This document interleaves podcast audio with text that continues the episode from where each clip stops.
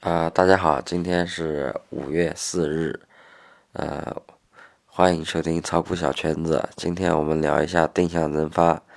从几个方面了解一下定向增发。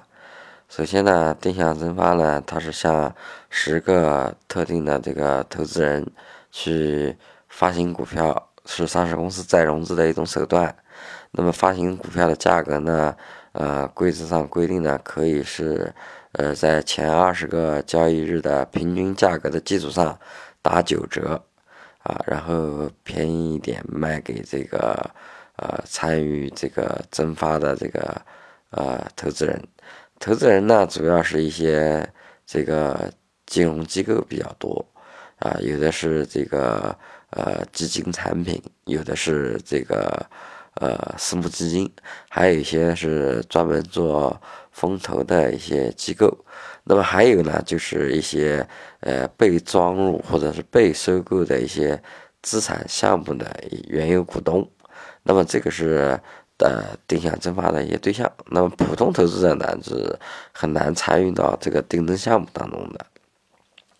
那么定向增发呢，因为它有这个折扣率，所以呢一般呢。嗯，对于这个这些机构投资者来说呢，他有要要求，就是要有锁定的这个时间。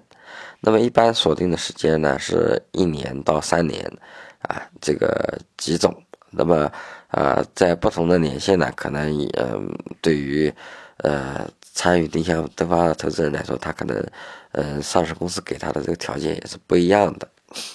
那么这是定向增发的一些情况。那么定向增发呢，大部分是用来呃上市公司用来做兼并重组时候用的一种手段。如果呃这个呃呃装进来的这个资产规模不是特别大的话，那么。它可能就算是一种一种定增的一种小项目，是一个并购项目。如果说装进来的资产很大，有的甚至于超过目前上市公司的呃主营业务的这个资产的规模，那么这个时候就构成了一种重组。那么这个重组呢，它是用定增手段去完成的。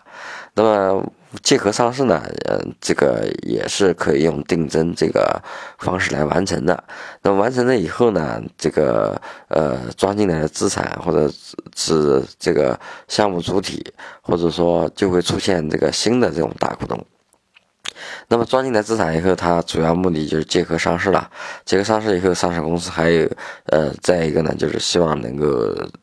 通过上市公司的这个壳儿去实现这个市场的这个融资。那么后面它可能还会有一系列配套的这个资本市场的运作。那么这个是定增的一些功能上和一些交易制度上的规定。那么定增以后，对于二级市场的投资人来说，有哪些投资机会呢？这个是我们要重点去研究的。那么在作为定增这个这个事情的话，它在整个实施过程当中是有几个阶段的。第一个呢，就是说，呃，在这个决策层上面，它有一个股东大会的意见，呃，股呃。董事会的一个预案一般是第一步的，就是几个主要股东开会讨论，啊，要做这个项目。那么，呃，一旦董事会预案正式公告了以后呢，这个项目就会，啊，这个上市公司就会停牌。那么我们经常看到有的上市公司的这个股价，呃，会突然之间呃上涨，上涨会比较多，然后上涨一个阶段以后突然就停牌了。那么这个现象呢，就有可能有部分资金对于它这个项目可能就有所预判，啊，甚至于说极端情况，可能有些人他可能大概了解他这个项目，啊，可能会。在市场上形成一定的利好，慢慢的这些资金这个就开始关注这个股票，那么造成的在停牌之前股价就出现一定幅度的上涨。啊，这个这种现象也比较常见。另外一种呢，就是股价走的就是很一般，没什么波澜，然后突然这个呃这个就停牌了，然后董事会预案就一公布，啊，可能做一个定增项目。如果这个定增项目特别好的话，那么股价会诶复牌以后会出现连续的拉升。这个呢，都是这个呃在。在定增呃定向增发以后，这是第一个阶段可能面对的面临的几种情况。那么作为投资人，二级市场投资人来讲的话，一定要呃仔细研究基本面。呃做出于参考啊历史上出现的类似情况的上市公司的一些表现啊，同时呢也要注意衡量一下整个呃二级市场的整个金融生态环境，目前是处于一个什么样的一个市场？是市场是处于一个牛市阶段呢，还是处于一个相对比较疲弱的阶段？啊，不同的阶段它这个呃的。嗯，这个在在这种关键时间点的这个股价表现也是不一样的，这个是对于二级市场投资人来说是有一定意义的。那么整个不管是定定向增发也好，还是资本运作也好，呃，它呃可以用定向增发来完成这个募集，也可以用公开配股来完成完成资金的募集，这个都是上市公司所选择的不同手段。那么不管他用什么手段吧，他程序是要走的。第一个是董事会的预案，然后停牌以后呢，然后复牌，就是方案定下来以后，然后开始运作。嗯，找投行、证券公司开始帮他做这个项目，然后这个里面还是有几个过程的，也要经过股东大会的同意。如果并购的资产或者上市公司是有国有控股的话，那么还要地方国资委的同意，然后最后是报证监会、证监局，最后发审委审核通过。然后如果说这个构成重大重组的话，最后上市公司还要变更名称等等，这几个过程当中呢，都会有程序。而且中间都要有相应的停牌的时间，那么这样的话，这个呃每个阶段呢，它在停牌前后呢，股价都会有比较大的波动。如果是这个项目比较大的话，啊，那么这时候呢，会对上市公司造成呃股价造成比较大的波动。所以呢，它有了波动以后呢，很多投资人呢，对于定增这一块关注度是比较高的。所以定增这个主题呢，一直是市场这个研究比较多的。因为定增公布了以后呢，相相应的，它如果在公告里面相应的呃装进来的资产大概是个什么样子的啊？然后这个定增的这个价格啊，一旦公布了以后，呃，对于很多投资策略来讲，它是有这种交易型的机会可以去呃可以去寻找的，或者说可以去去参。参考的，那么这时候呢，就会呃，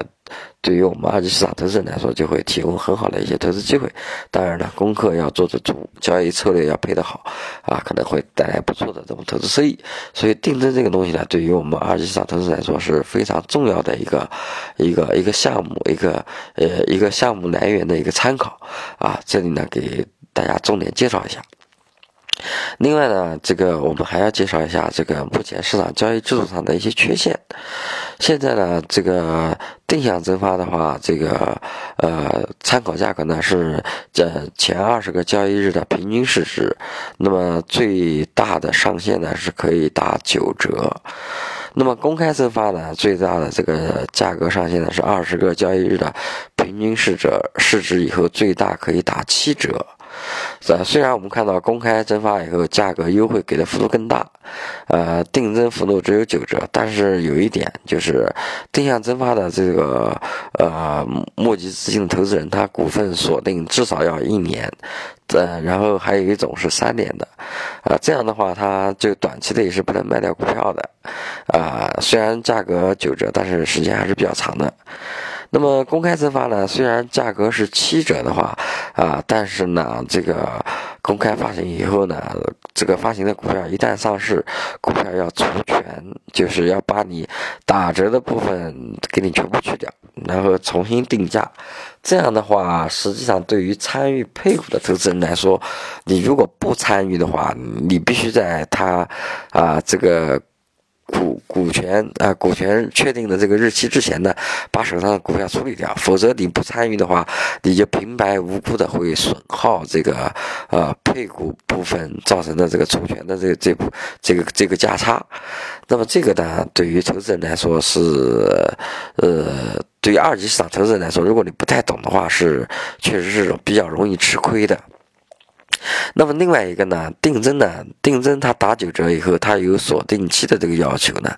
啊，而且它不是对所有股东开展开的一种权益，那么这时候呢，它是不会除权的，定增股票解禁以后，它是不会除权的。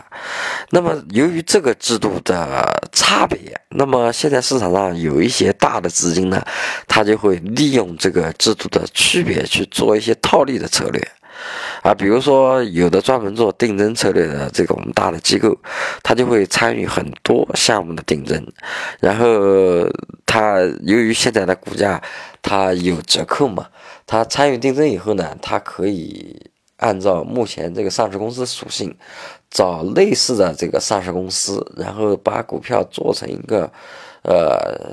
持仓呢做成一个呃一个一个模型一样的一个一个一个配比，然后在期指市场或者说在可以对冲的这些金融工具上面做一定比例的对冲，等于他用九折的价格拿一部分股票以后，他通过模型的算法的计算，可以。在当时以当时市场的价格呢，呃，做空一定比例的期指，或者说呃一些可以放空的一些投资工具，啊，用来直接锁定这部分的差价，然后中间呢可能会有一点损耗，但是多少它能套套走一部分的利润。那么只要资金规模足够大，然后同时呢。目前国内的大部分定增项目，这个募集的资金呢，它都是使用杠杆的，啊，所以呢，它这个资金的规规模或者说这个撬动的杠杆会就会比较大，这样呢，就给资这部分资金，呃，提供了这种套利的空间。套利呢，这个事情呢。不能说不好，但是在我们目前这个市场，整个市场这个交易制度还不够完善的情况下，如果给套利资金呃提供比较大的这种交易性机会的话，对于整个二级市场来说是一个负担比较重的一个事情，因为有大量的资金在二级市场套利的话，那么整个市场就会慢慢的。被诶抽血，这样的话对于市场长期健康的发展是不利的。这个呢，我我觉得呢是管理层呢可能呃接下来要尽量要考虑的一些事情。同时呢，这个定增市场呢也有一些这个比较灰色的地方，就是很多大股东，这个上市公司大股东为了完成定增项目，特别在这个呃市场不好的时候、比较低迷的时候，他会。对于这些参与定增的这些资金呢，承诺啊，给他啊保本、保息，甚至于。那么会签一些私下的一些条款，这样的话，定增参与定增的资金，一个有折扣可以拿，另外通过这种呃衍生工具可以做对冲，锁定一部分利润，同时又有上市公司对他定增项目做兜底或者保本的话，上市公司的大股东对他做兜底或者保本的话，这样的话就会形成规模效应，很多资金就会希希望做这些。无风险套利的这种项目，而不利于这个资本市场这个资本市场这个发展直接融资的这个导向，因为资金嘛都是希望呃无风险越稳定，那么这时候我就喜欢用杠杆，撬的规模越大越大越好，这样子我做下来综合收益率也不比参与二级市场的这种。可能啊，可能产生的这种收益率低，同时我承担的风险基本上小很多。我通过复杂的这种模型计算对冲交易以后，再通过这个呃大股东给我的担保，那么我的风险啊会做的很小很小。这时候产生的收益率又不低，那么这样来说，实际上对于二级市场的散户投资人来说，它是一个不太公平的一个环境。但是目前我们的这个呃金融市场的交易制度呢，又没有呃涉及的很完善。但是我们看到这两年这个定增市场的这种交易制度啊，管理层呢也是在不断的优化，把这个定增发行的这个股票的折扣价格是也是在不断的抬高。它是朝这个方向发展的，但是目前来看的话，啊，市场上还是有很多大量的资金在参与定增，而且使用的杠杆比例是非常高的，啊，然后呢，也有很多大很多上市公司为了募集到资金，为了完成定增，也是给了很多的这种优惠承诺，而且这些都是不能放上台面的，都是在大股东私下在做的。啊，所以呢，我们投资人来说，这一方面呢，要有一个清醒的认识，要有一个了解，啊，我们资本市场要想长远健康的发展，这种无风险套利的机会，在这个阶段应该要给的少一点，尽量的引导资金参与到这个直接参与到市场上来做来做，这样风险大家都是一样的，那么投资机会也是一样的，啊，那么对于散户投资人来说，应该是，呃。更公平一些，这个是对对于定增的一个一些看法啊，一些个人的看法啊，可能对于市场这个顶层设计者来说，他可能有更长远的考虑，也也有很多问题，可能呃我们也不是了解的特别清楚。但是呃，对于二级市场投资人来说，我们呼吁的是更希望这个市场更公平一些。对于定定增这些东西，呃呃，我觉得市场管理人呢，应该是要更多的去去管理，或者是在制度上面要去优化这些项目，啊，那么呃，我们这一期呢聊了，也只能说简单的聊一聊啊。那个有兴趣的投资人呢，可以呃更多的跟我们呃联系啊，通过加我们的微信群，加我们的微信公众号和我们取得联系啊。欢迎大家收听。啊，这是呃是本本呃，下期节目再见。